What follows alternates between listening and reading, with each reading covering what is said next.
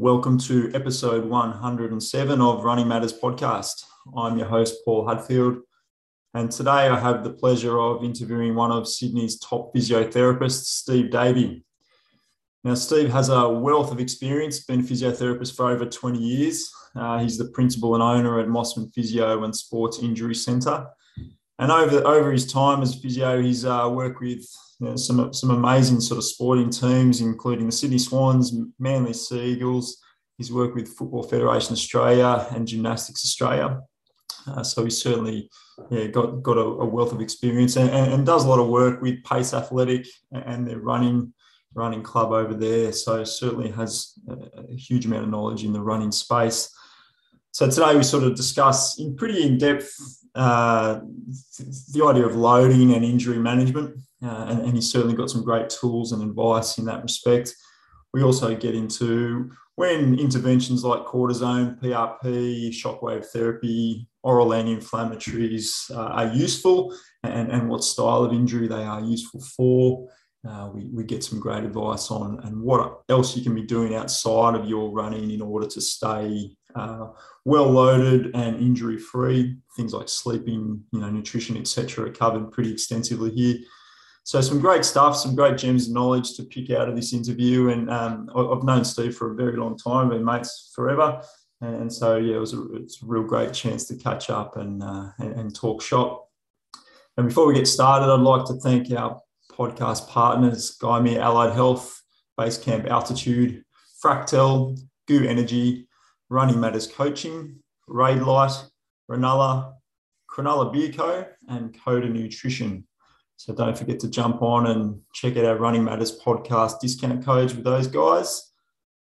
And now, without further ado, we'll get Steve on and talk some running shop. Okay, welcome to the show, Steve Davey. How are you, mate? Yeah, good, mate. Good. Got good, you on good for a uh, for an evening with the fire on and a glass of red. Oh, good, good, good. The uh, the sponsor's product over there, I imagine. I've got a, a cold Cronulla Beer Co. sitting in my lap right now.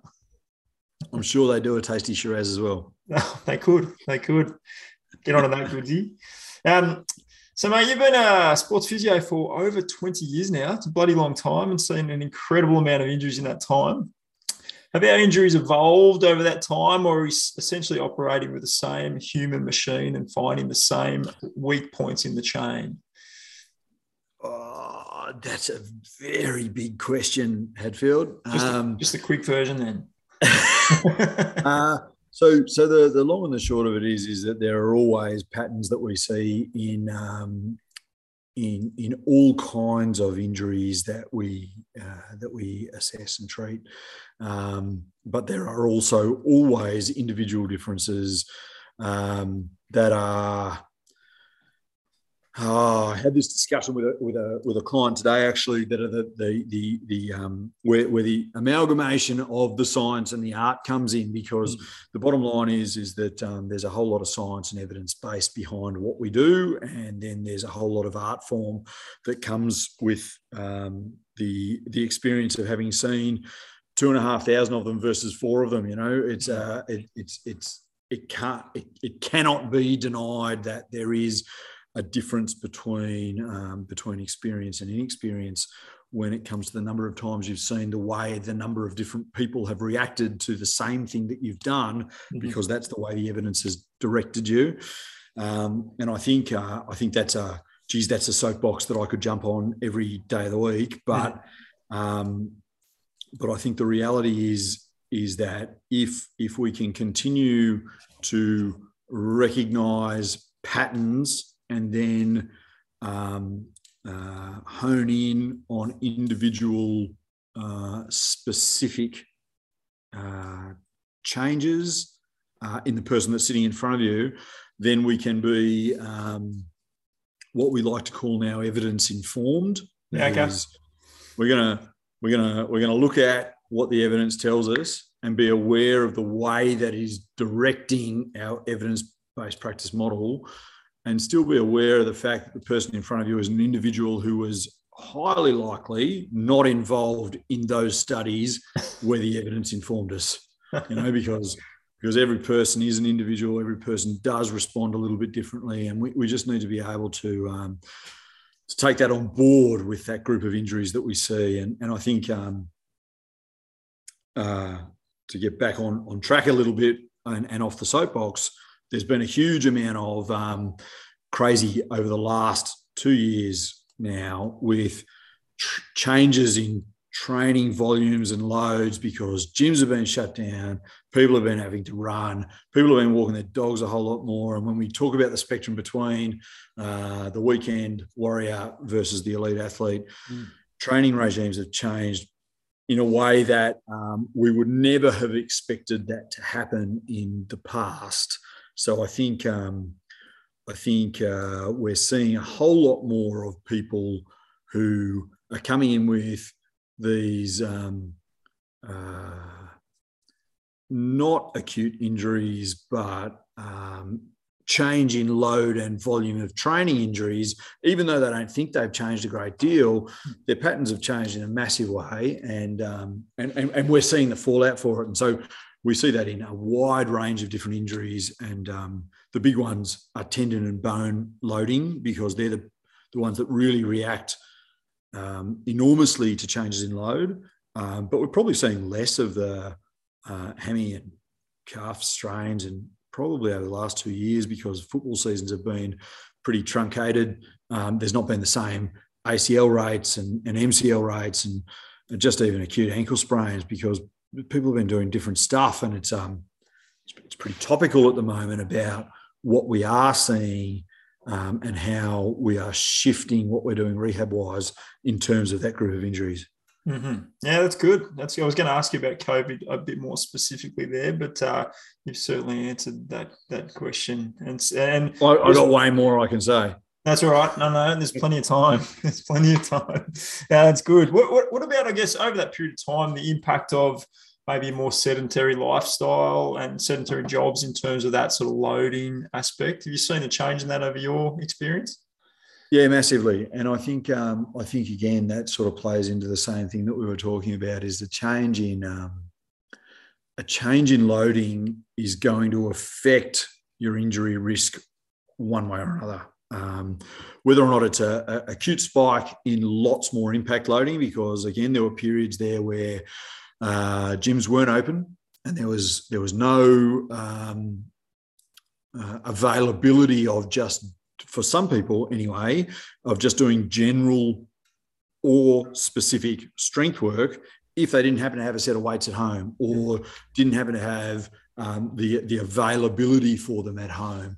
Um, and I think those those people then um, sat on one or the other side of the COVID fence, and that is they either sat and did nothing and and and deteriorated in that um, uh, re- overall reduction in load, or they they ran every day instead, mm-hmm. and and their bodies were not prepared for going from, for example, a, a two day a week running program with a three day a week gym program, which is perfectly acceptable for the weekend warrior, um, probably better than what most weekend warriors do, to thinking, shit, I better do something every day because I used to do every, something every day of the week anyway.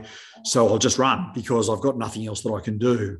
Um, and so and so there was a spike in the uh, overuse, um, and I'll, I'll um, uh, uh, another physio who who does podcasts and this sort of stuff and this sort of thing coined a really cool phrase. I'm not sure if it was COVID related; it might have been before COVID. Uh, of the um, underuse, sorry, overuse versus underprepared syndrome. Yeah. Um, and, and, whether or not we're calling these overuse injuries that we used to think were happening all the time more as a result of just doing too much or not being prepared, that is the, uh, the underprepared for the particular type of exercise that we're, we're actually throwing at people. Mm. And I think um, I think we had both of those um, in the in the COVID period where there was a bunch of people who were doing stuff that was just completely different um, but trying to keep up their volumes. And, and they were getting buggered in the same way as the overload uh, continuum that we used to know and, and love. and then there was the other people who did nothing for months on end um, because their gyms were closed and then went back to it as soon as the gyms opened and, and ended up with a very, very underprepared uh, type injury. Mm-hmm. Um, and so we, I think we saw both of those. Uh, and amongst all of that, a lot of those people were then sitting in front of a computer all day. And um, I think, I think the working from home pandemic um, had its own issues for the vast majority of those workers.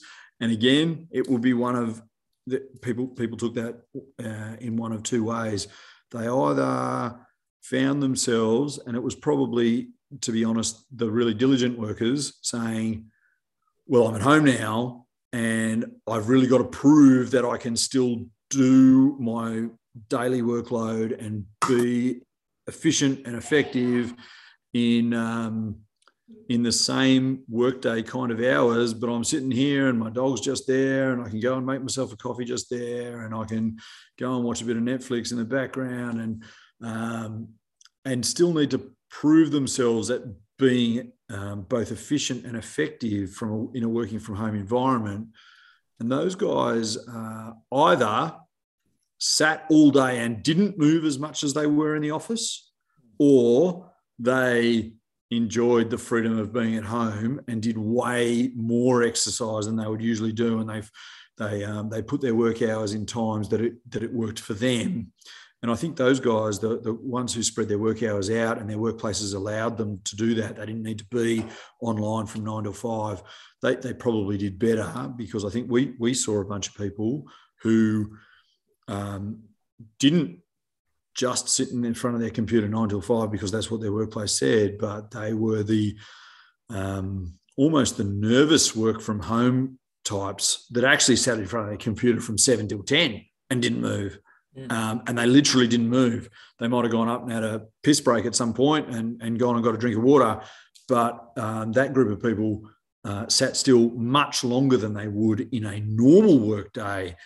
And I think um, uh, you and I both probably didn't see the middle ground. We saw the extremes of both. We saw the people who sat all day and didn't move, and we saw the people who went and over exercised uh, because they could, and it wasn't gym, so it was different stuff to what they're used to.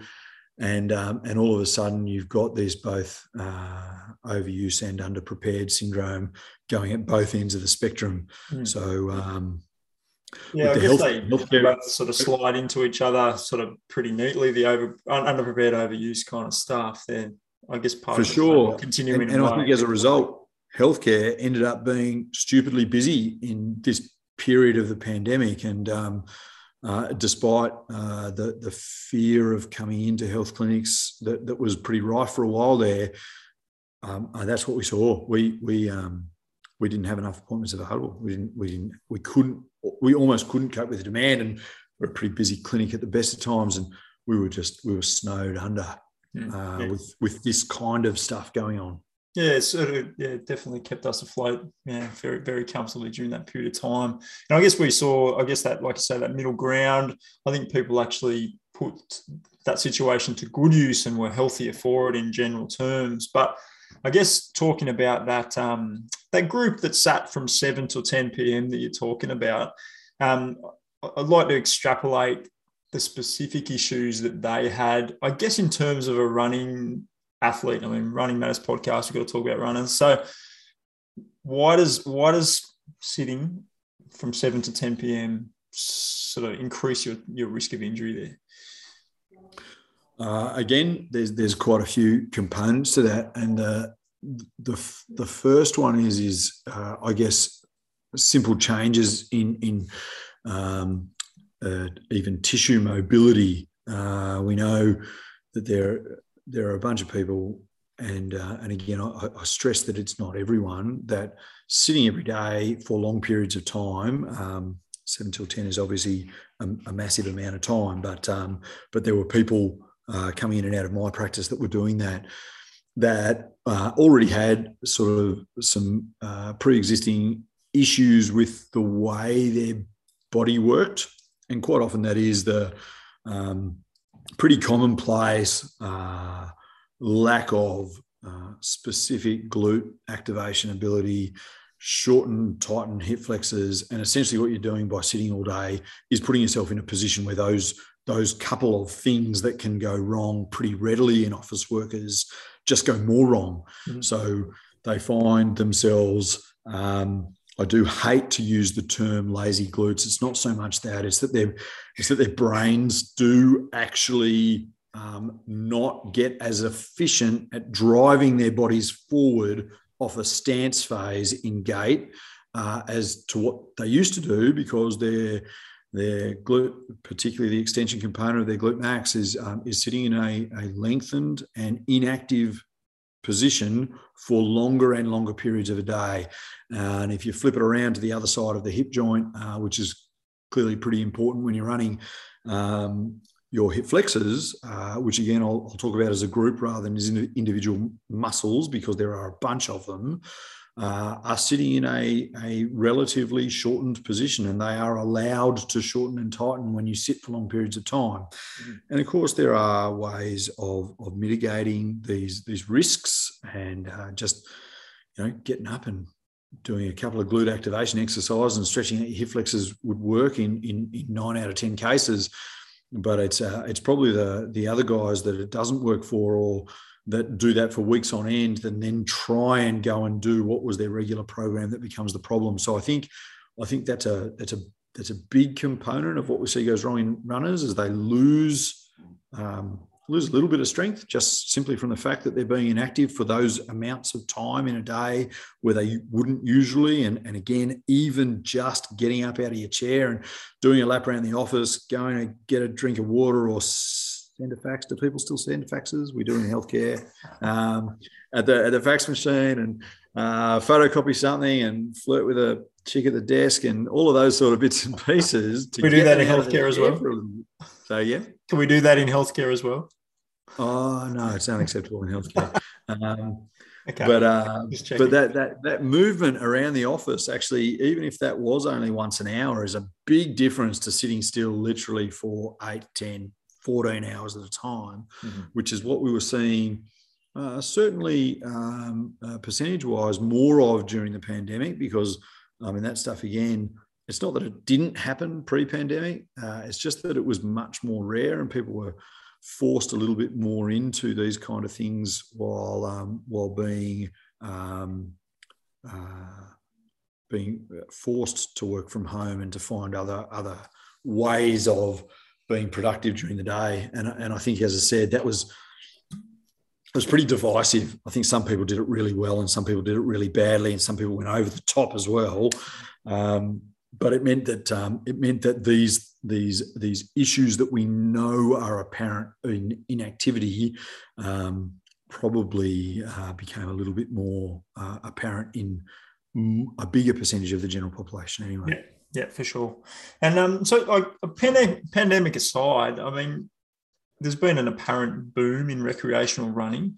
Have you noticed that across your your practice in terms of an uptick in the typical running based injury coming into the, the practice? Yeah, for sure. And I think um, I think um, particularly including the pandemic, you know, I think there's a lot more people who who found their way towards running as a regular um, effective form of exercise when they wouldn't have done that before. They might have been more gym goers, but um, necessity forced them to do something, which ended up being running um, with the closure of gyms and, and whatnot.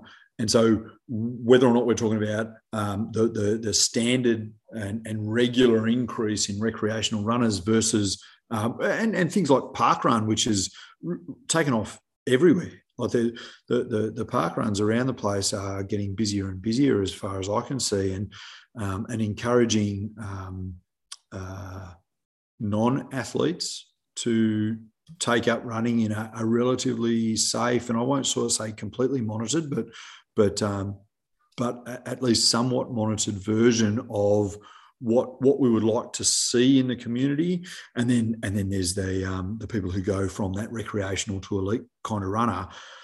Um, we see uh, a, a, certainly a broad spectrum of what happens injury wise there. So, for example, um, the 50 to 60 year old male who has run in his past and feels like he's bulletproof anyway because he goes to the gym five times a week and then couldn't, goes and starts doing a bit more running. Those guys are dead set certainties for Achilles tendinopathies. We see them all the time. That's a really, really common one. I think um, the kids that uh, got forced out of um, football training and netball training and any other kind of training while all that stuff wasn't going on, or the kids that were anyway um, avid avid runners uh, that weren't getting their regular training have just gone and sort of taken it to another level. And those guys, I think, again in that um, that age group divide, they tend to get more of the bony stress disorders than the middle aged adult who tends to get more more tendon overload type problems.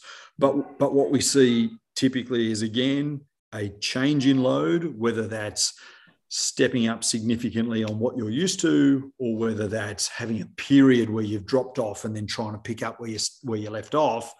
Both of those things are, are overload or underprepared kind of injuries, where in the skeletally mature, it certainly seems to be more directed towards the tendon type problems, whereas in the skeletally immature, it does tend to be more bony overload. And and again, obviously there is a there is a crossover there. Hmm. Doesn't mean if you're 25 you can't get a stress fracture in your in your shin from running, um, but it is a little bit more likely to be the younger guys that get that uh, than the older guys. And and that that's the spectrum that we're seeing anyway in the clinic. Yeah, yeah, that's good. I mean, specific to that that guy who's 50 to 60 year old, because geez, I'm getting closer and closer to that age group. Why, why would Not as quickly as me? why would I be getting specific Achilles tendonitis? Is it a, you know, lack of calf strength uh, over time or why, why that area? Yeah, I, I, think that's a, that's a, um, it's a really good question. Uh, and I think um, there's, again, a broad range of answers to the why.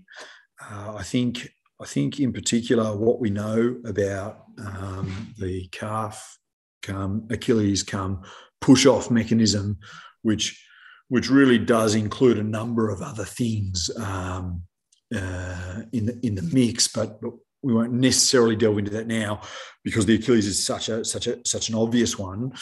Um, is that uh, in that middle-aged male, um, we we often get uh, a as a as a activity level spike. We often get that uh, soreness in the Achilles, usually the the morning after rather than during the run, uh, and on the startup of getting out of your chair and starting to walk around for a while, or getting up first thing in the morning and feeling that you're all of a sudden taking your Achilles back to its, its what we'll call its neutral length when your foot is at 90 degrees to your shin.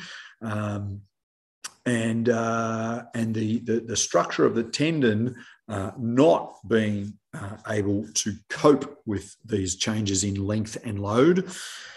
Um, I think I think there's a, a growing body of evidence that says that if there wasn't a rapid increase in the volume, intensity, terrain changes, footwear changes of your 50 to 60 year old male in particular, because these guys cop it a lot, um, then there was a drop off in load and an acceleration in load because Achilles tendinopathy doesn't happen for no reason. Um, so, and that drop off in load might be that they, um, again, I, I, hate to keep referring to the pandemic, but the, the, the, the isolation for a week is enough to do it, right? Mm-hmm. So we, we, we talk frequently about uh, this acute to chronic workload ratio, which is the acute load is, um, is, is the work you have done in the last week, which sort of represents your, your, your fatigue status mm. versus your chronic load, which is um, a, a, reflection on your level of fitness, for, for want of a better word. That is, how much of a base have you built over the last four weeks, for example? Mm-hmm. And if you take your acute to your chronic load um, and you make them a, a, a ratio of how much work have you done over the last four weeks uh, divided by four, and then compared to the last week, are you sitting somewhere between what what um, what the, the researchers who have a lot more time than me say is the sweet spot, which is between 80% of what you've been doing over the last four weeks and 130% of what you've been doing over those last uh, uh, four weeks. Mm-hmm. And if you're sitting in that sweet spot, then the likelihood of you having what we refer to as a preventable non contact soft tissue injury is down to about 5%, which is great. It's about as small as it gets.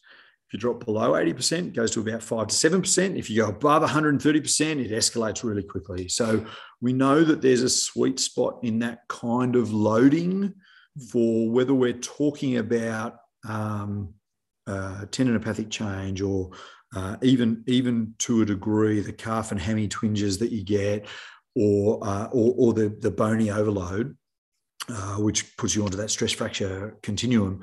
Um, there is a sweet spot for training, so that you can see pretty clearly. And uh, and, and the AIS re- released a really good document on the the effect of detraining effect uh, back in 2016, uh, which which just showed how long it really takes to get you back to a reasonable level of training after you've had something as little as a week off. And there's um, there's an enormous percentage of the population at the moment that has a week off impact loading because suddenly their wife or their daughter or their son or their cat gets COVID and they have to stay at home for a week. Um, presumably the cat can pass it on too. Uh, then they, they they need to back off their training volume, and it's it's really hard to get the same kind of impact load when you're confined to four walls. Mm-hmm. Uh, even if you're doing a lot of strength work, it's hard to get that same kind of impact load if you're not allowed to go out and run around the block for a couple of weeks or a week, as the case may be.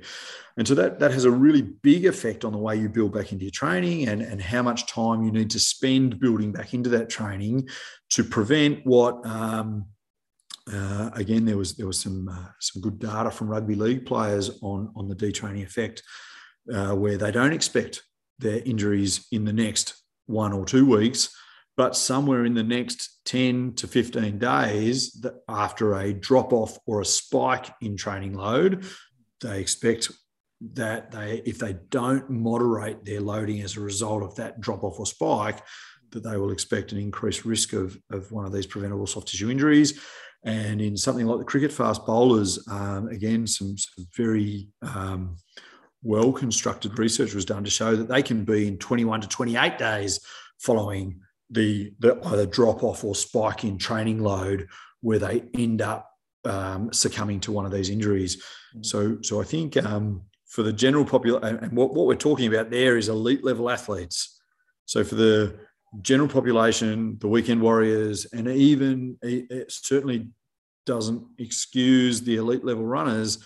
When you have a week off of normal training, you actually ha- it actually has to make uh, you have to make an adjustment to your next three to four weeks worth of training to get yourself back into that sweet spot of the 80 to 130 percent of what you averaged over the former four weeks because it makes such a big dent in it when you don't work regularly. You can't see my fingers in inverted commas uh, for the last four weeks, even if it was only one week off. Makes That's a big difference. Great information. And uh, I think that's really easily applicable to people.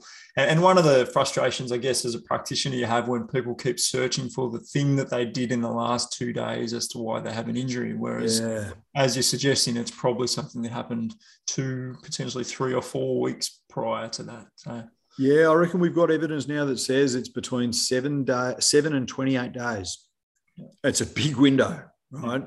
Um, and that's that's looking in some uh, elite sport populations, but but all of our bodies do respond in a pretty similar way to that, and they are differing elite sport populations. But just had this discussion with um, with the Gymnastics Australia squad at the moment about how they need to be monitoring that load and being mindful of the fact that. Um, if their load does spike in a training camp type situation, or if it does drop off in a in a forced isolation type scenario, their training, their regular training volumes, whether it's uh, an elite gymnast, uh, an elite rugby league player, cricket player, or a recreational runner, um, actually needs to be varied over the next three to four weeks to mitigate the risk of one of these preventable non-contact soft tissue injuries. Mm-hmm. Um, and I think that's important for everyone. I don't think that's only elite sport. No, no, no. That's that's just straight loading stuff. That's that's perfect. And and I guess even without the you know taking a week off for whatever reason, that you're staying between that 80 and 130 percent of your your tolerance is is a big important sort of step that people need to look at as well in, in terms of their their loading. And we, we talk about this sort of I guess 10% rule of loading, you know, week to week, yeah. week sort of stuff. And that's going to keep you within that framework, I guess. But um, it's, it's just another good reason to think about that really seg- segmented gradual yeah. progression. Hundred percent, and I think um, I think that that ten percent rule is a is a good uh, guideline. But the 80 to 130 of the chronic load, um, I think what what we find it gives, um, I won't say just the elite end of the spectrum, but but all all uh, athletic trainers, whether we're talking about runners or footy players or cricketers or whatever, or gymnasts for that matter, um, it gives a spectrum to allow uh, a slightly harder and faster load accumulation phase um, where uh, when you are some weeks that is greater than four, uh, so a month or more away from, for example, an, an event that you're training for, it gives you an opportunity to be able to accumulate that load and build what we're calling that chronic load a little faster. It means that even though that 10% rule is, is, is, is pretty um, uh, I'll say safe. It's pretty safe to build up by 10% uh, uh, loading volume per week. Um, but I think that this gives us an opportunity to push that a little bit harder when, for example, you know that your 100K ultra marathon is in eight weeks' time and you've been a little bit underdone because you've had COVID or, or been isolated or there's been less volume available to you or the bloody rain. I, I hope if your listeners live in Sydney, then they, they know that there has been a little bit less opportunity to go on trail run when there's been landslides and and and mud and rain everywhere. Um, and it, don't get me wrong, it's not that you can't run in the rain, but there are differences in the way you run uh, and how much volume you might get under your belt in a period where where the weather, particularly in Sydney, has been been crap lately.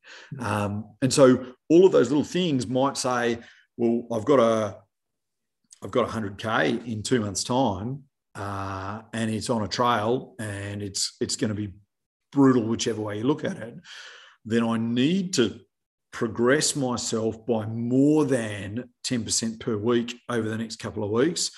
And I think that um, that sweet spot between the 80 and 130% allows for a little bit more of that load accumulation mm. so that you can then just drop yourself off a little bit and have an appropriate taper period so that your again chronic load your level of fitness and the load that you've accumulated over the prior four weeks to whichever week we're talking about is high.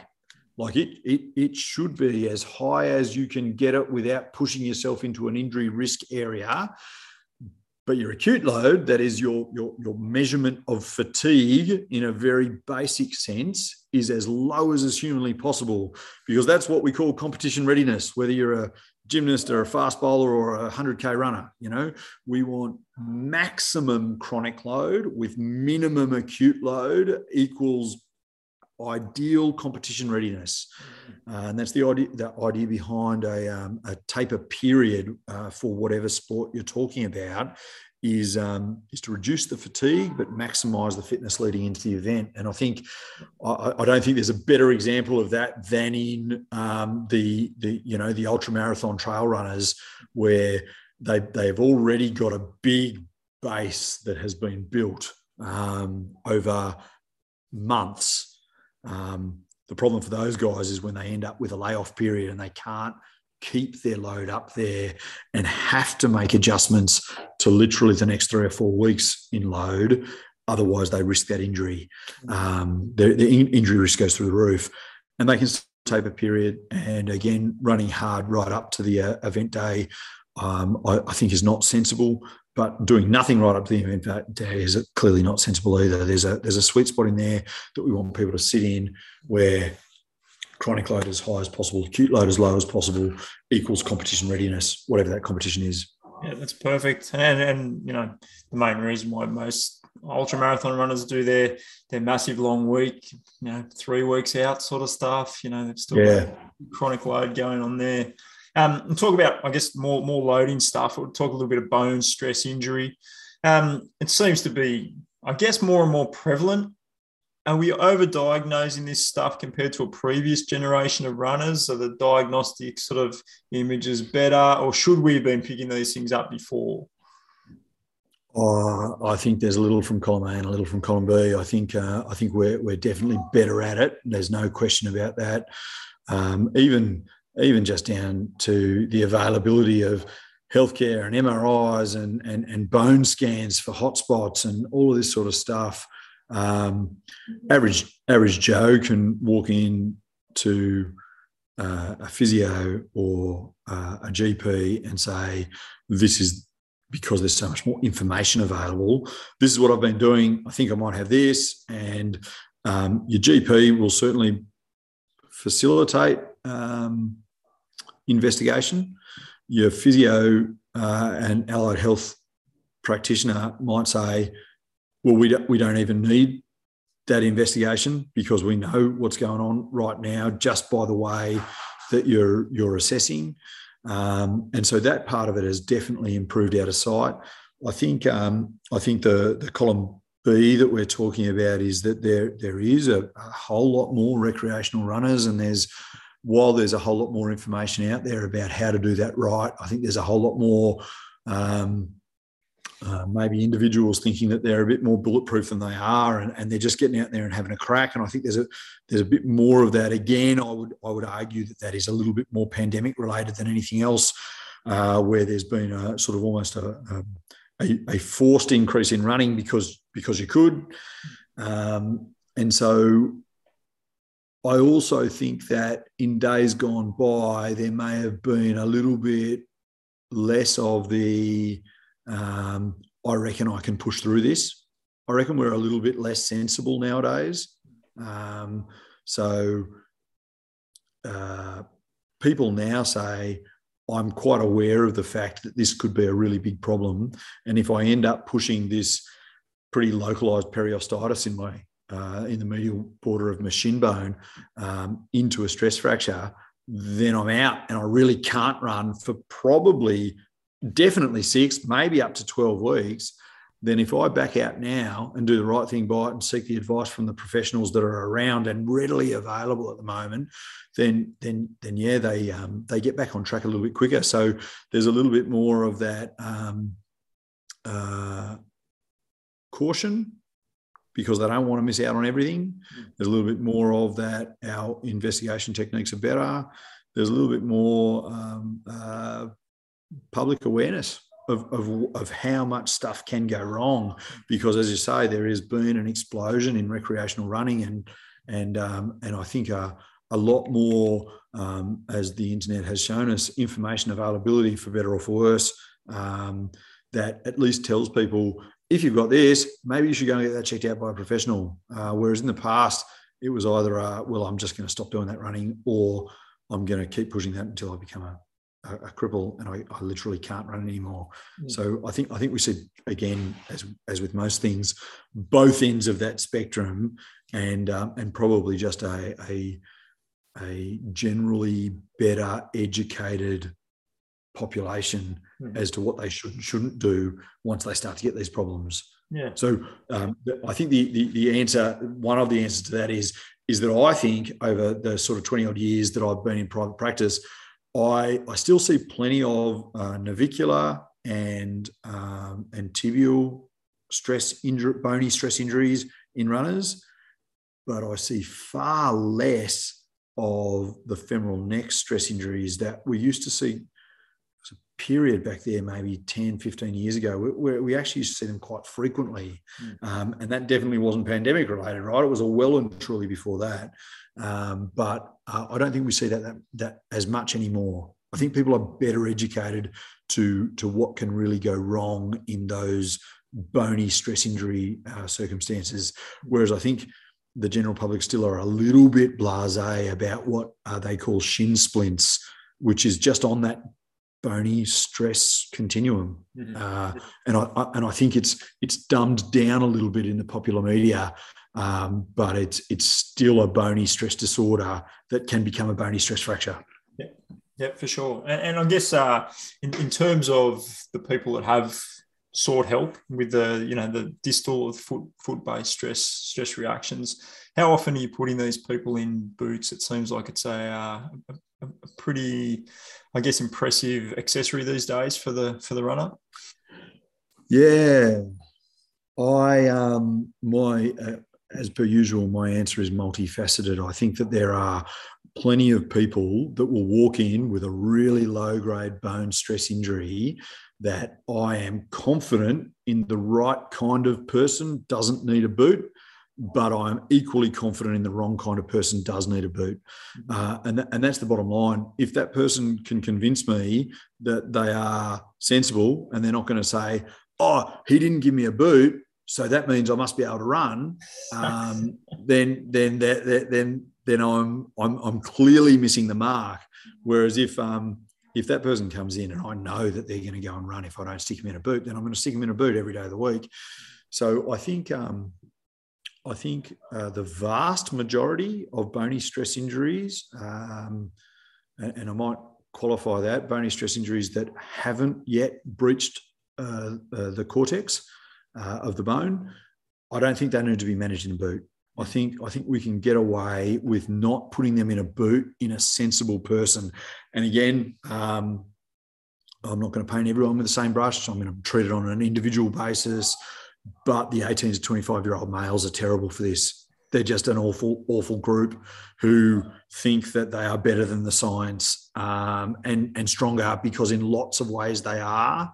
But the reality is, if they've already started on that bony stress continuum, and they don't and they are not able to relatively rest. And I, I use that term um, very specifically because I know those guys are not going to do nothing. I know, I know we need to give them something to fill their void because um, uh, we won't get into a testosterone debate now, but those guys are full of some stuff that they need to let off. And if it's not going to be by running, it needs to be by something else. Um, and so uh, if if I don't make them stop running by sticking them in a boot, then I need to give them a, a lot of really good other reasons why they shouldn't be impact loading their bony stress injury at the moment, um, and and mostly that is that is cold hard threats on um, on putting them back in a boot and making them non weight bearing for a period, because at the end of the day, if if they breach their cortex, then they will be non-weight bearing for a period and they will be immobilized for a period. And all of a sudden the things that i will allow them to do get smaller and smaller you know like like they can swim and there's a whole bunch of people who a whole bunch of runners in particular who say "Look at that i'm not going to swim i don't like the water or whatever else. And um and if that's the only thing they can do then they they drive themselves insane pretty quickly. So um at the early phase, at least we can still get them on a bike and get them to sweat a little bit and get them on a rowing machine and uh, keep their, their, their heart rate being pushed and keep them doing some some uh, strength work that is not impact loading their bony stress disorder. Because if we can get all of those things still going on and we're not just saying to them well sorry you're in a boot you're on crutches and that needs to be that way for six weeks and then we'll start rebuilding you i think that's the worst thing you can do for particularly that 18 to 25 year old male who's going to say bugger off i'm going to go and run anyway you know? So there's got to be a little bit of give and take in the clinical world there's got to be a lot of uh, specifics given to the brain and the body that you are dealing with in front of you. And so I will um, very broadly say there is not one way that I treat any individual stress injury mm-hmm. because they are all different because they are all attached to a different brain. And I think that's probably the most important point. Um, certainly, certainly for your, your listeners is to say, if um, if you can do the right thing at the wrong end of a bony stress injury, then it can be pretty unintrusive. mm-hmm. on your training volumes and and what you want to be doing. Um, and don't get me wrong, somebody with a bony stress injury is not going to walk out the door and go for a run. That's not the idea but we can replace that with a whole bunch of other stuff. And again, uh, the reality is in these injuries is that is that complete and utter rest is the enemy because it's just going to take us longer to build that acute on chronic workload ratio that we talked about earlier back up into the sweet spot again, um, or you're just going to come back with a problem somewhere else. Uh, and and again, I'd like I'd like to be the maybe the not the first health professional, but I'd like to be really clear here in saying that we don't want to see you. We want you to be good and capable and not continuing to drive your own injuries in the wrong direction. Um, but we do want you to listen to us and we do want you to be able to stay as active as is humanly possible while recovering from any of these stress injuries that do require a period of what we'll call relative rest.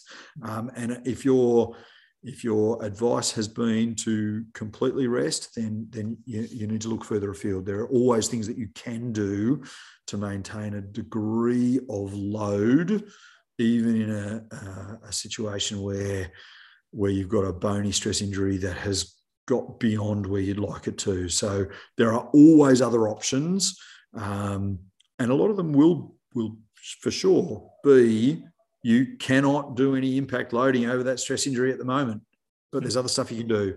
And you just need to you need to talk to your health professional to talk about exactly what those things are um, yeah. because there are things out there. That's good. That's good. I like that. Keep moving somehow. That's perfect. Yeah yeah Mate, um, do not completely rest. No no no. I've, I've heard that before. It's wrong. Uh, do you think we're moving too far toward speaking of brains and being attached to them, etc. Are, are, we moving too far toward brain mediated pain, or you know, the, the, the hands off physiotherapist? Do we still need to focus on a tissue in lesion and an appropriate tissue healing response here, or is it all brain science these days? Yeah, I'm going to give you another ridiculously broad answer, um, and that is that it depends on the brain I'm dealing with. Uh, for me personally, I think that there are um, uh, for better or for worse, I, I had 20 odd patients back to back today where they're probably, I, I uh, happily will call myself a manual therapist. I do a lot of hands on work, um, but I do a lot of education work and a lot of uh, conditioning type training as well. And I think that there's probably 10 to 15% uh, on any given day that I don't need to put my hands on. Mm. Uh, and so, so there is a group of those for sure that don't need manual therapy, and uh, and there is no benefit to manual therapy for them. But I could take any one of those individual situation and say that particular situation in another body will require manual therapy. Mm-hmm. So I don't want to paint any one particular injury with any one brush. I do think it is is, is individual, and I do think that um, uh, the good news is, is that the, the, the majority of us allied health professionals are experts in being able to tell that about you when you walk through the door. That's what a subjective examination is about. It's not just talking about what happened to this particular injury, it's getting to know exactly what that person wants out of this consultation because there are people who walk through the door and just said, um, I've got this, what can I do? And, and so it may only be a discussion about how to keep an appropriate level of load up, address deficiencies via exercise. And if there is something that is required from a manual therapy perspective, for sure, do it. And then there's that exact same problem in the different person who needs um, triple the manual therapy and far less the guidance in terms of the the, the gradual increase in loading and, and strength work over the over the course. So again, it becomes a broad answer that is, it is very individualized to the person who sits in front of me. Um, and it is it is really important to treat the brain that's in front of you uh, as well as it's really important to treat the body that's in front of you it's it's never one or the other and it's always a combination of both and um, and and we'll talk about the broad definitions of copers and non-copers that um, that either need a little bit more hand holding or a little bit more of a push, basically in both of those directions, um, both of those opposite directions. and and I think uh, when we come across those people, we discover pretty quickly because um, without blowing our own horn too much, we are experts in reading people. That's, that's kind of what we do. We're not psychologists, but we just know uh, what um, individuals require out of their treatment. And the people who just want to push it further and further and further need probably a little bit more manual therapy and restraint.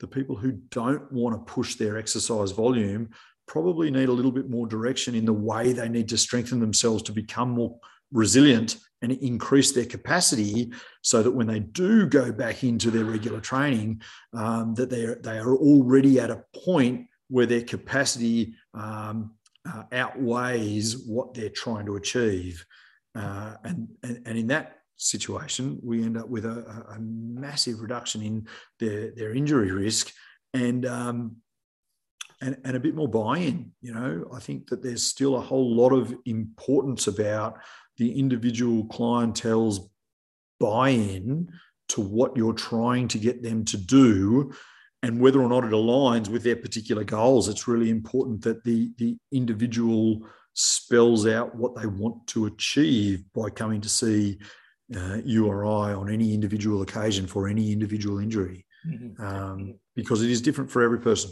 Yeah, no, that's good. I like I like the personality stuff. I like being an expert in reading people. I don't think my wife would agree with you, but uh, yeah, that's okay. Well, you know, I have the advantage of knowing your wife well, and I think she's right. Mate, uh, take a take a, a, a, quick change of change of direction. You, have worked a little bit with the Sydney Swans over the years. Um, in my opinion, they've uh, sort of got you know, these things covered in terms of injury management. They're probably some of the, the best uh, and most experienced sporting teams in, in the country, if not the world, I, I, guess. What, what can we learn from the way the Swans do things and how transferable is that to the average punter? Yeah, well, I think again they've they've certainly evolved even further than when I uh, had a period during my, my, my sports masters with them, which was back in sort of the I guess the glory days of 2008, 2009, when they had a, a, a pretty um, impeccable injury record.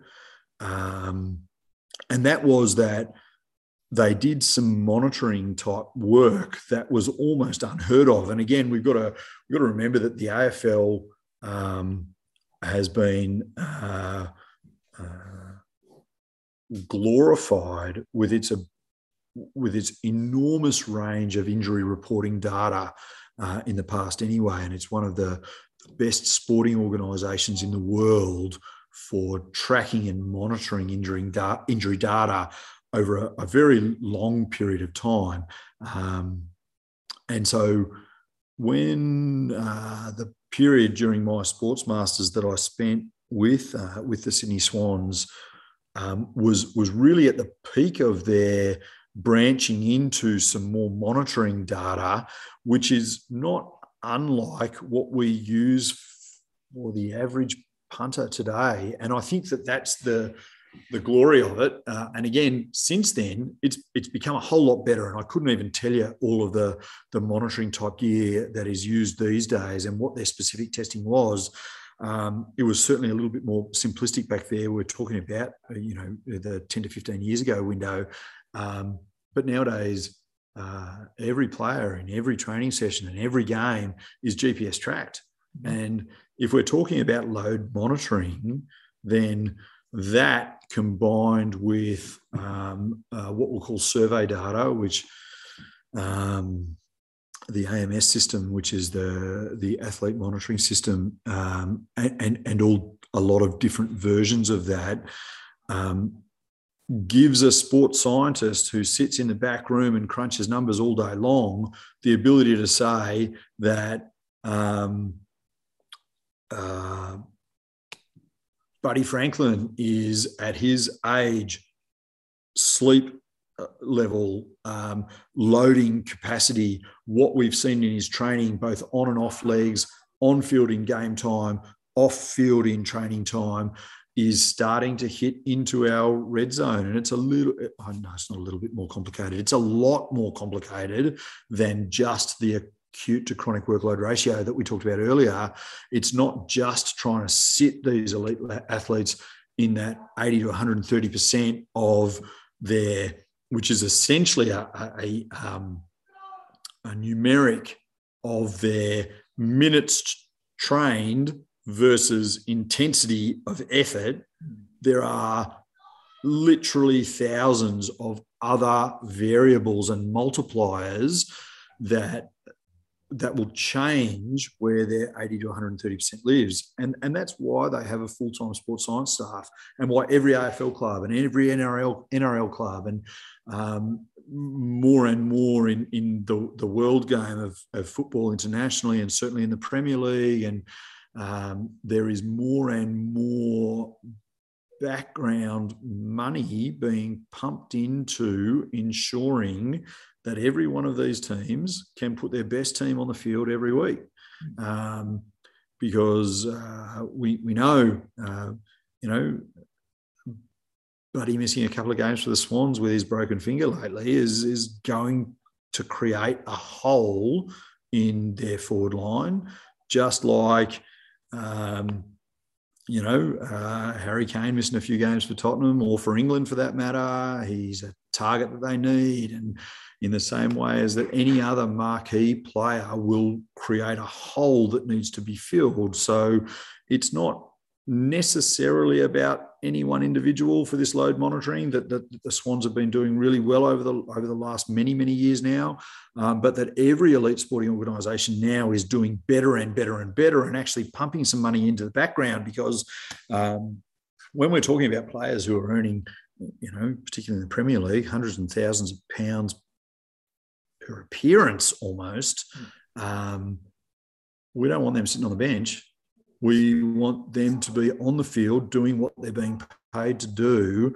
And that means that it's well worth our while paying a sports scientist and a team of physios and um, uh, to, to monitor what their load is up to. And if we if we detect spikes or if we detect drop-offs, then we appropriately adjust training loads to make sure that that those things are make as minimal an impact to the injury risk going forwards over the next three or four weeks as we possibly can, because those injuries um, at the end of the day cost dollars to big clubs and uh, to the recreational athlete lost lost time from training, and it's um, it's a, it's a it's a problem at both ends of those spectrum as well. Uh, whether whether we're talking about the dollars lost or the inability to do what you want to do just to keep your your brain sane in a relatively insane world. and, and, look, I guess uh, it's applicability to that recreational runner. So, uh, in terms of keeping within that 80 to 130%, people just need to be honest with themselves in terms of have I been sleeping well? Do I have stress from work? Have I been eating well? They need to factor those those portions of their life in into their load management, sort of on an amateur level, I guess. Yeah, so when when we're back into the recreational athlete, we still we still use some load monitoring data for our for our clients, and that's that you don't need to be an elite athlete to start monitoring that sort of stuff. It literally is um, this uh, this acute to chronic workload ratio is a is, is a simplistic but really effective version of doing that, and that is if you can um, if you can uh, drive yourself to say on any given day uh, or for any given workout session that um, uh, you, you your, your run was 60 minutes long and it was a pretty slow pace, easy run.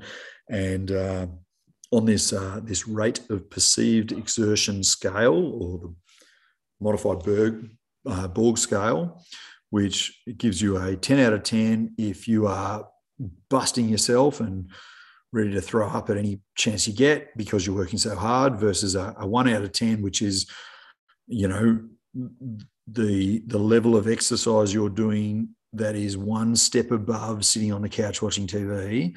Um, and if you can be pretty, uh, again, honest with yourself, as you said, because this is all down to reporting data honestly to be able to get an effective result from the data.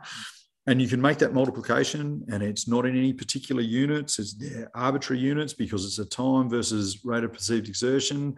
And monitor that for your training schedule over a couple of weeks then you'll actually start to reproduce some some reasonable data.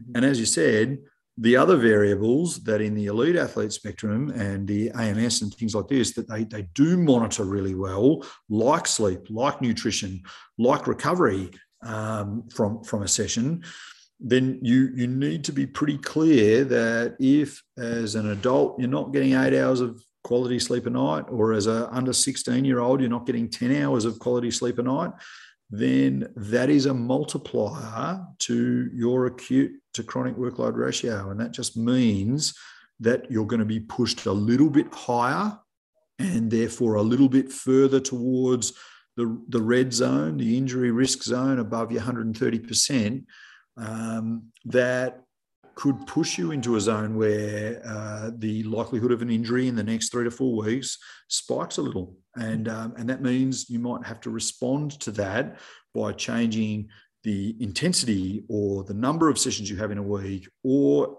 improving your recovery. And I think sleep is um, sleep is the thing that you'd like to think is, is available to every recreational athlete, uh, regardless of all of their other potential issues.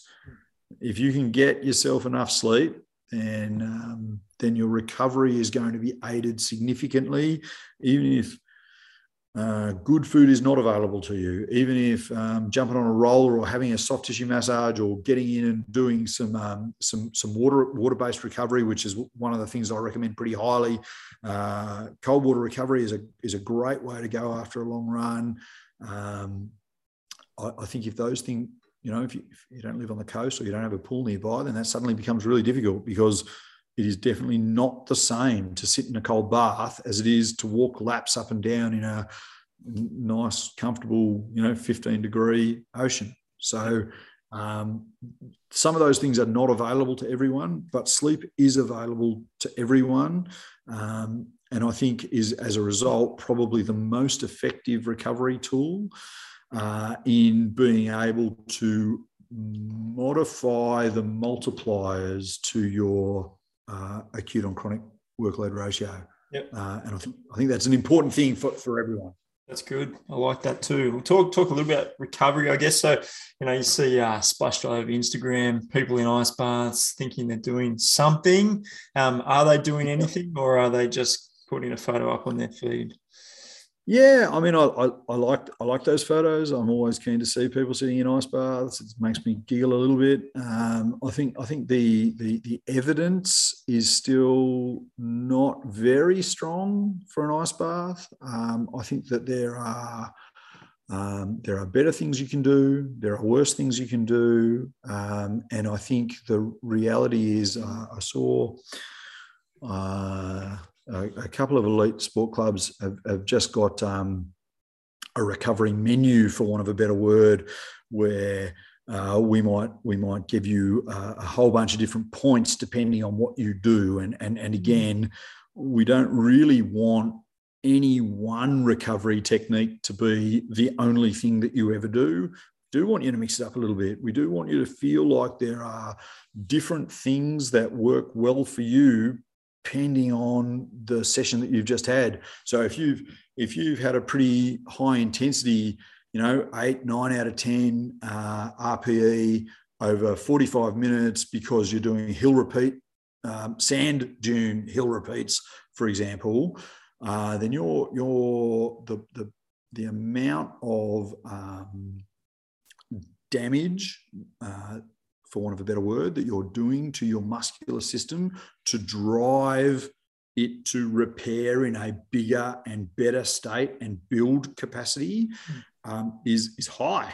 It's way higher than going and do a, you know, a six minute K trundle um, over over a, a, a, five or six K distance. Like it's it's uh, the things that you need to do to recover from those different kinds of runs are, are, are immense. And so if we are creating um, high volumes of uh, muscle metabolite in a high intensity um, shorter duration session because you can't do a high intensity, long duration session. It'll, it'll kill you. Um, but if you're doing that kind of thing, then the recovery is different from just sort of turning your legs over, right? And um, and that might be that you go and sit in an ice bath for a bit. It might be that you do a contrast hot and cold. Um, and it might be that you jump on a roller to try and flush out a little bit of that metabolite. My go to personally uh, has always been just get in some cool water, and that's either a, an, an, ocean pool or the ocean itself, uh, and, and, and walk a few, few laps. And, and you've probably got to be in there for 15 or 20 minutes before it's effective for you but you are making your muscles do something and it's not heavy work by any stretch of the imagination but you're getting them to pump and turn on and turn off and uh, and you're in a medium that is is pretty supportive, and it's also um, uh, therefore reducing your body's overall inflammatory load from a high workload uh, output, and that that should. Um, on an individual basis, give you a degree of recovery. That is, you will get some points from your recovery menu, um, but the whole lot will be um, will be gained by also maintaining adequate nutrition, maybe making sure that after a, a, high intensity effort like that, that there is adequate protein in your system to make sure that the muscle damage that you have evoked by doing that kind of a high load session has got um, uh, at, at very least the group of amino acids that you can't synthesize yourself has been in, ingested in your uh, your recovery menu after that kind of an effort. So there needs to be some protein put into the system. There needs to be some electrolyte put back into the system. There was a time uh, when I did some things with the with the FFA um, back in the day, again in the sort of mid early two thousands. Uh, where we used to do a urine test on every one of our players after they came off the field and see um, what the, the, the concentration of their urine was like, and we'd weigh them to see how much they'd sweated out, and say, "Rightio, well, here's the electrolyte balance that you need to drink before you go home tonight." And that's another form of recovery that had some scientific merit behind it, but it's certainly not the only thing that you would do. Mm-hmm. So, replacing fluids, replacing electrolytes, replacing proteins in in heavy high load uh, situations, doing some hot and cold type therapy, jumping on a roller doing some trigger point release, uh, and, and, and then making sure that you have adequate sleep are all parts of an adequate recovery.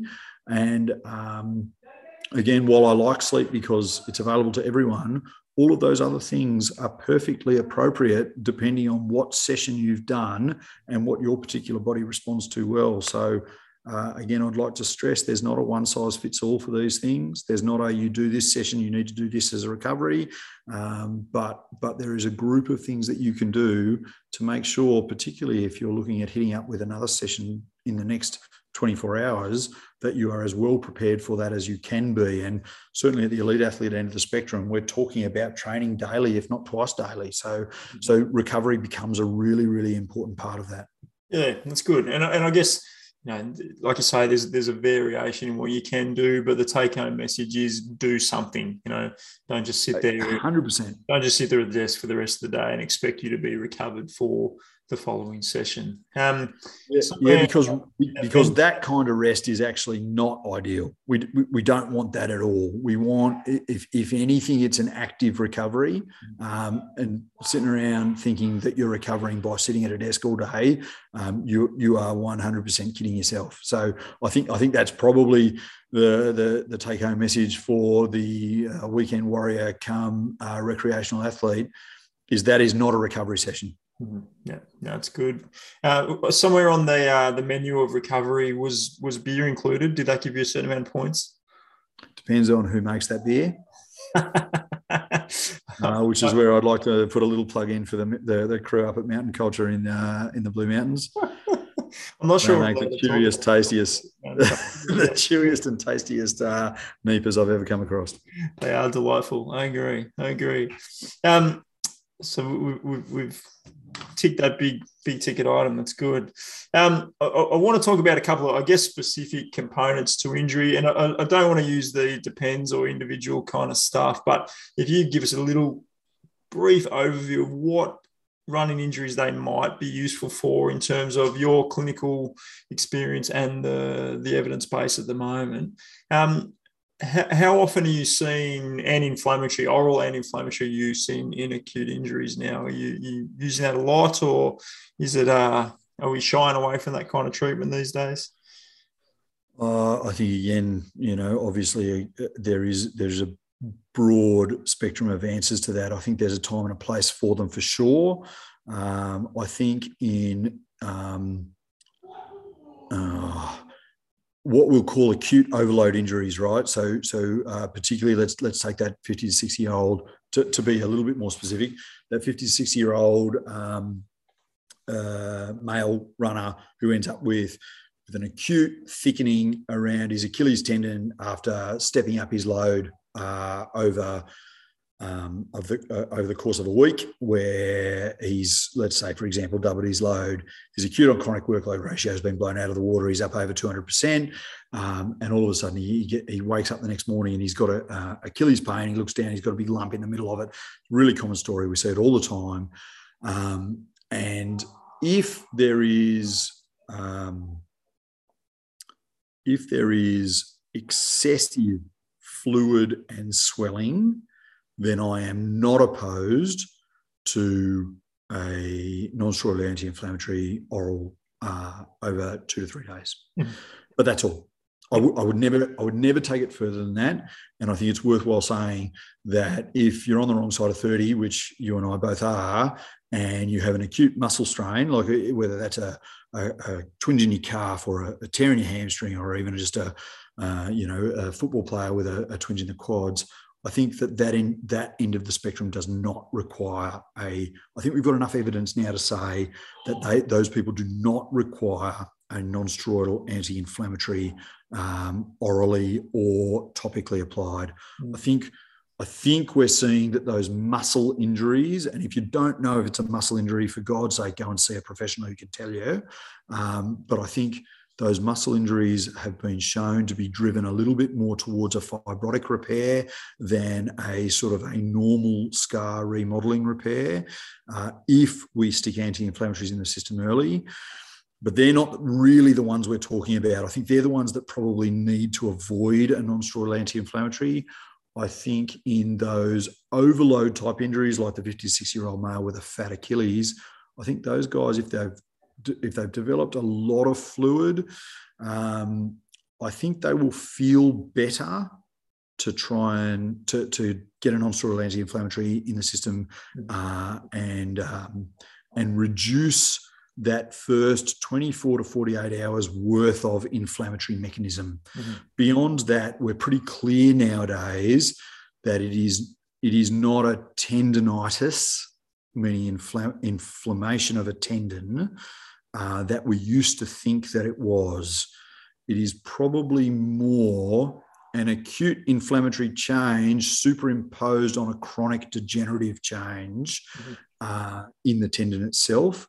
And that chronic degenerative change is, is not inflammatory in mechanism at all. It is a, a change in the structure of the tendon itself, whereby um, as far as I'm aware, and I, I, I, keep up with this stuff as much as I possibly can, I, have come across three things in the literature that actually uh, improve this uh, chronic degenerative tendon structure.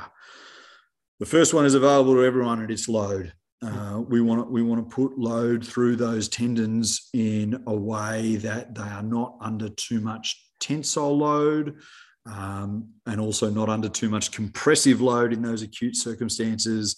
And again, that that does mean just consult a professional, talk talk to somebody about where you're at at the moment and which phase of exercise your particular tendon injury in, um, is up to, uh, because it does it changes quite quite readily. And if we want to get you back working quickly uh, in, a, in a load capacity and not have to take a, an enormous amount of load away from you because it lengthens the, the time it takes to get you back to, to the capacity that you want, then the sooner you get that loading capacity right, the quicker you're back doing what you want to be able to do. So early on, uh, we talk about isometric loading, uh, which is where the tendon is in a not compressed, not lengthened state, but is taking load. Uh, and so think for your your Achilles tendon guy who's got a big thickened uh, fat Achilles, that means just holding holding your heels two centimeters off the floor. You know, if you're if you're up on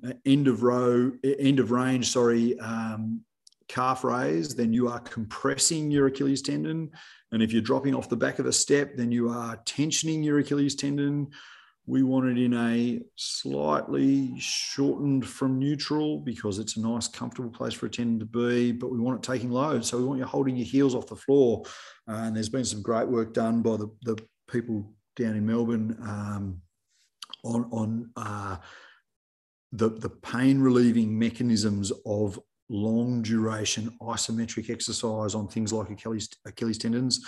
Um, I think we've settled now on, on uh, four or five repetitions of 30 to 45 second holds with your heels just off the floor, where your, your Achilles is in a slightly shortened but not too short range, um, showing great responses in pain immediately. And if we improve your pain like that immediately, then we can improve your function immediately. And doesn't mean you can just go off and run again, but it does mean that you can walk normally without making a compensatory step strategy. Uh, and, and therefore be able to move on to the next phase, which is eccentric concentric loading in, in a um, in a non-irritating range of motion sooner rather than later. And so this loading paradigm is it's not quite the same as the the acute and chronic workload ratio type stuff but it is about making sure that the load that you are putting through uh, are what we call what we will call an injured tendon or tendinopathic tendon um, early and in the the uh, the middle phase and then in the late phase does change and it gets you back to doing your loading as quickly as possible so the I don't want to say just load but a specific kind of load, depending on where you are in the spectrum of your tendon injury, is the first and most available option for recovering from a tendon overload injury or underload, I should add. The second thing that we know um, from um, from these tendon injuries and from our from our research is is that we're what we're trying to do with load is to stimulate the tenocytes that uh, which are the cells that live around your tendon to start spitting out more collagen and to stimulate them to do that. Load is one way. Uh, the second, probably most available way, if I can put it that way, uh, is, is a thing called shockwave therapy. Um, a lot of uh, sports physicians, uh, physiotherapists, and allied health professionals have got access to shockwave therapy machines. Uh, there's some pretty good uh, and a growing body of evidence that shockwave therapy, uh, not on its own, but coupled with an appropriate loading program, will maybe even speed up the rate that these tenocytes start switching on and spitting out your collagen and, and, and rebuilding, for want of a better word, the structure that we're looking for in a healthy tendon. Um, and, and so we, we use that more often in some tendon injuries than other ones, and, and certainly in insertional Achilles tendons uh, worker John Orchard and his group over in uh, in Randwick in Sydney have have done some uh, have shown some really good changes with the addition of shockwave therapy uh, to um, uh, to Achilles, uh, particularly insertional Achilles tendon injuries and insertional plantar fascia injuries. and then the, the third thing that we see are seeing sort of, I guess, are a growing body of evidence for again in our literature is a, is a PRP or platelet rich plasma injection uh, into tendons. Um, and and they're, they're probably the things that I explain to people with these kind of injuries. Um, I mean, literally on a daily basis. Uh, obviously, going from most available and least invasive to least available and most invasive. Um, but but there is a there is a time and a place for these kind of PRP injections, which is essentially an injection of of growth factors directly to the site that we're um, that we're looking to affect. Um, I think there are times that that such injections are overused, uh, but I think they they have like like with most certainly want to say all, but most other uh, interventions that they, they, have their their place um, in the in a spectrum of disorders where they can be um, they can be really helpful in a really recalcitrant situation where you're not getting the changes that you would expect, having ticked all of the other boxes and hand on heart done the exercises that your physio has told you to do, and um, and and still not making the changes that we want.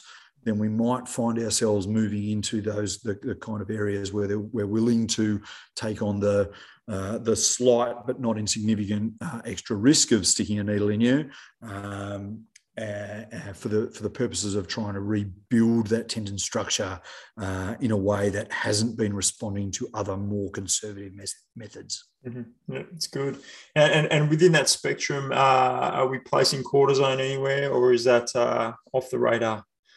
Yeah, not for cortisone. sorry, not for tendon injuries. I think um, I think we've got a we've got a good body of evidence now that says that if anything, cortisone in tendon injuries is probably damaging, um, or at very least uh, a, a, a, placebo kind of effect. Sorry, that, that's the wrong word. I think I think that it probably, on account of the fact that when it's delivered, is delivered with with a um, uh, with a pretty potent, potent analgesic, uh, analgesic that you get a pain relief effect. Mm. Um, but cortisone, cortisone itself, its effect on tendon structure uh, has been shown to be uh, more uh, deleterious than helpful. Hmm. Uh, so we we tend to shy away um, unless unless we are really confident that the thickening that we're seeing around your Achilles tendon, for example, is purely a tendon sheath tenosynovitis acute inflammatory change in the sheath around the tendon rather than that accumulation of fluid within the tendon structure itself, which again is um, is a relatively simple test to do for uh, your allied health professional. Then, then, then I don't think cortisone has a place in these things mm-hmm. uh, because I, I, think again it's it, it, can be quite damaging to the tendon structure itself, and um, from an uh, acute pain sense, um, because there's a local anaesthetic stuck in the mix with it. It can be useful, but it's it's not actually going to help the tendon itself. Mm-hmm. Just a break in the pain cycle potentially. Yeah, yeah, and and and and that's pretty much as good as it gets for cortisone and tendons, where we're talking about tendinopathic change. Uh, there are other things that I think cortisone definitely has its place in. Uh, a subacromial bursa loves a cortisone injection, for example. Um, those acute inflammatory circumstances, uh, cortisone is a potent um, steroidal anti-inflammatory delivered to a site can uh, can bind those inflammatory molecules and prevent further uh, exacerbation of, of, of, the inflammatory soup that, that can accumulate in these sort of circumstances. But we've um, we've got some really good evidence now that within the tendon structure itself, um, it is it is non-inflammatory. Certainly outside the first 24, maybe 48 hours, if you're lucky, it, it is not inflammatory in nature. Mm-hmm. And, and so an anti-inflammatory um, by extension is not useful. Not helping. No, that's good. Mate, you spent a, uh, a little bit of time being physio for the Biggest Loser TV show. Uh, is there anything we can learn from uh, from your experience there on loading the body appropriately? Oh, mate, for for I, I, think again we had lots of discussions around that time um, where we're we're talking about guys who, um, with all respect, were not athletes. Uh, uh, and I think the majority of the, the, guys that I came, the contestants I came across on those shows, um, would be the first to admit that they were the furthest thing from from an athlete, who were suddenly being thrust into an environment, a training environment that was um, akin to what elite athletes would do. They were training several times a day. Um, they were they, they certainly had uh, well qualified trainers to take them through their paces and all of these sorts of things. But um, uh, but if we if we just harp back onto their their, their acute versus chronic load, um, they, they had they had zero chronic load, and so their acute load on on on each each week was was definitely going to be breaching their the amount of work they had done in the previous four weeks, uh, and so it was unsurprising to see that the the the overload injuries that we saw a lot of, we we had a lot of stress fractures. Um, uh, we had we had a lot of tendon injuries. We had a lot of uh, acute arthritic flares from guys who had spent uh, the majority of their life um, uh, 20, 50, 100% heavier than what they what they should be. Um, slowly but surely wearing away their articular surfaces and and throwing them into um, uh, a scenario where they're training um, in, in, a in a volume capacity not unlike the volumes that that our elite athletes and, and Olympians, for that matter, would be training at. Um, I think it was unsurprising that that myself and, and the other physios involved were were not were, were, were pretty clear that we were going to run into some pretty big problems. Big problems indeed, mate. Big problems indeed, yeah. mate. Um, as a, uh, a, recreational runner myself, and, and certainly a, a, rapidly aging runner, have you got any tips for my uh, my, my future in in the sport? How, how can I bulletproof myself? Uh, I think I think that, again the grow. I'd like to first say that uh, you're not, you're not aging that rapidly, and um, and recreational runner is uh, is a stretch for you, mate. You're uh, you're a little bit beyond that. But um, but I do uh, I do think that the answer lies in in in strength work in making sure that there are a few little markers that you try to continue to hit in terms of um, the amount of strength that you maintain in some key muscle groups, and I'm, I'm talking really calves, quads, hammies, glutes, and core uh, for runners in particular. Um, I think that there are some some basic thresholds that we like to see for single leg calf raise, and there was some good data put out on that back in 2018. Um, we we do this uh, these these testing um, uh, preseason screening tests for our for our footballers and you know these 18 to 25 year olds in our Premier League squads need, need to be able to hit these markers or, or they need to do some pretty hardcore work in their preseason to get to that point. Um, and I think outside of um, making sure that there is some uh, some strength work outside of just running for recreational runners, um, then the other key indicators is making sure that you're not trying to push your load on by more than about 10% in one variable at a time. I think that's the other place that people go wrong is that they say, oh, well, I ran 100 Ks this uh, on, on this particular run, which might even be, I mean, don't get me wrong, no one's running a couple of 100K runs a week, but maybe they've run 100Ks in one week uh, across a, let's say, three runs. Um, and then they're going to do 110Ks in the next week, which sits perfectly nicely in in our we've not increased by more than 10% in terms of our distance variable in one week. But if you chop that down into its little component pieces and find out that uh, that in one week uh, we did uh, 10 um, consecutive, obviously some on the same day, 10K runs versus one 110K run versus um, a whole bunch of very flat, even treadmill, sprung floor, um, cadence modified on the treadmill because it's just telling you what speed you're going versus trail undulating all uphill lots of downhill. Um, there are uh, all of these other variables that come into what you did to get from 100 kilometers in one week versus 110 in the next week that need to be accounted for. So this flat 10% is all well and good as a rough guide, but you need to take into account all of the other variables, even right down to um, uh, the sleep and nutrition uh, that you had in that week, let alone the the those uh, those uh, external load factors of uh, how difficult the run was, how hard you pushed the run, what pace were you going at. It's not as simple as just a 10% increase. And I think they're the things for recreational runners who don't have the advantage of the AMS or, um, or, a, or a GPS tracking system mm-hmm. to tell them what their other variables were, even though you know, uh, there's a there's a lot more information you can get from things like a Garmin uh, when you're running around these days even outside of that, there's a whole lot more variables that are not being tracked mm. that um, that we want to just be aware of, I think, when we're increasing things by this blanket 10%, because there are things outside of your, your reckoning that might be a multiplier that you weren't ready for. Hmm. So the 10% is a nice little um, nice little safe haven, but you've got to be aware of all of the other variables that go into, into account for that 10%. And again, try and uh, modify only one variable at a time.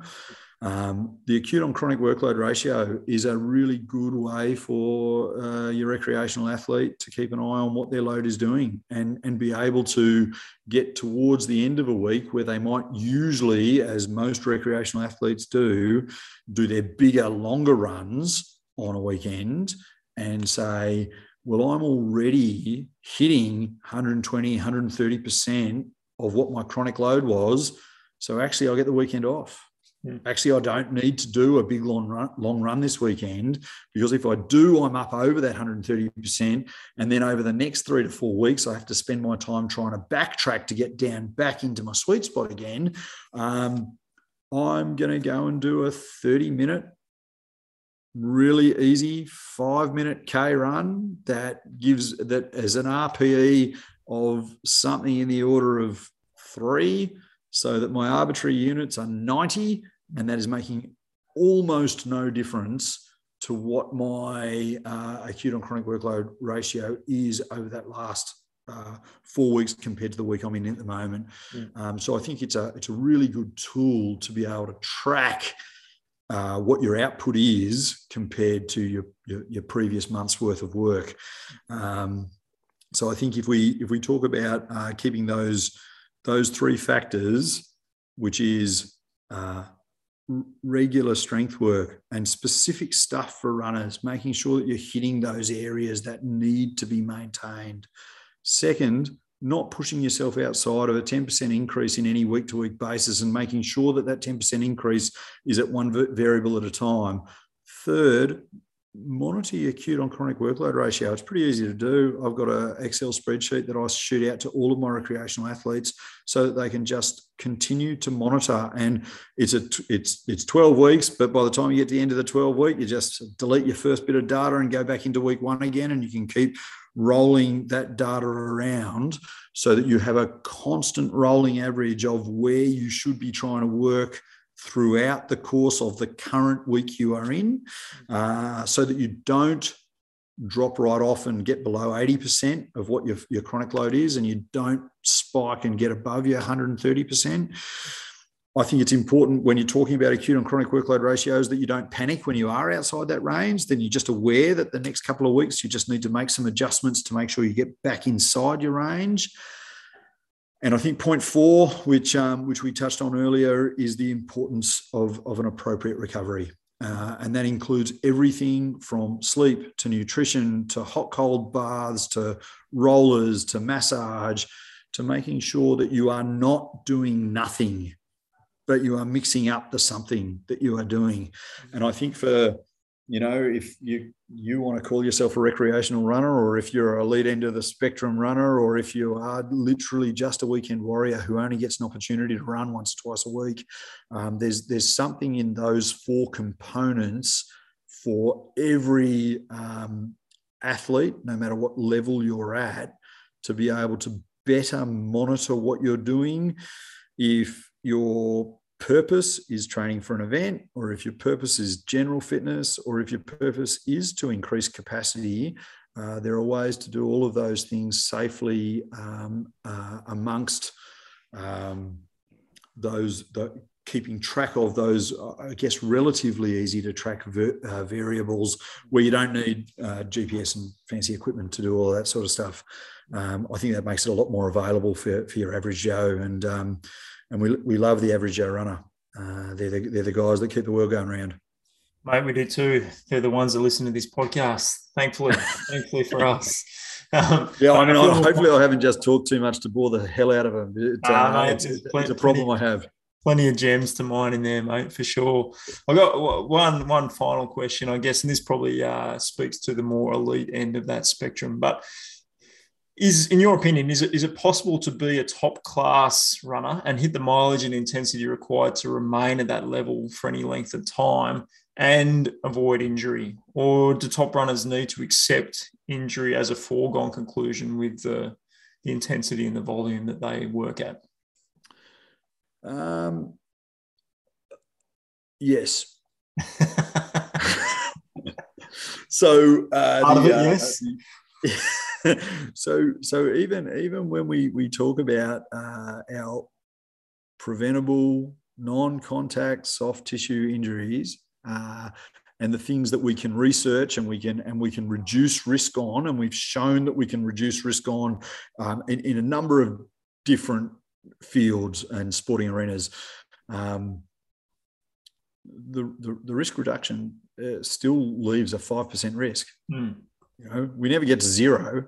So I think it's important to note that um, high volumes of work and, and, and, and even low volumes of work have an injury risk.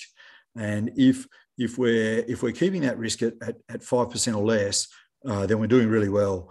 But if you're if you're looking at sustaining um, that kind of level of training over a number of years, uh, let alone months and seasons on and off. And and, and again, you know, the, um, the, the the trail running fraternity probably don't have as much of an off season as something like the footballing fraternity, for example, or the cricket fraternity, um, because because it, it, it, just continues. There's there's not actually a season, so to speak. Um, I think uh, that it's it's all the more important to manage re- what we'll call relative rest periods, where you are backing off your training, knowing that there's going to be an accumulation phase again that requires very, very careful planning uh, in terms of this uh, acute and chronic workload ratio and not trying to blow yourself up by more than uh, 10% in any number of variables over the course of uh, com- consecutive weeks.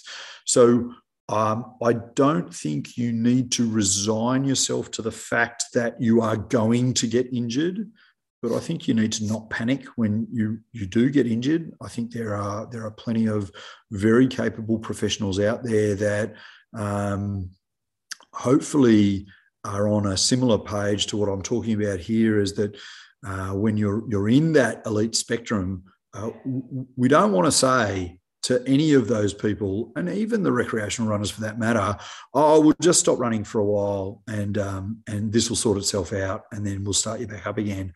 Um, I think that's a massive cop out. And if you're seeing a, a healthcare professional who is um, who is telling you that that's the way that you need to go, then then please give me a call uh, and I will tell you what you can be doing because there there is always something that you can be doing. Um, and and yes, it is what we call relative rest for a reason. There is going to be a degree of of unloading required in some of these overload injuries but that doesn't mean complete rest. Uh, I would say that it almost never, and I say almost because somebody always proves me wrong when I say always, it is almost never required to have uh, a, a, period, a period of complete rest. Um, sometimes it is desired.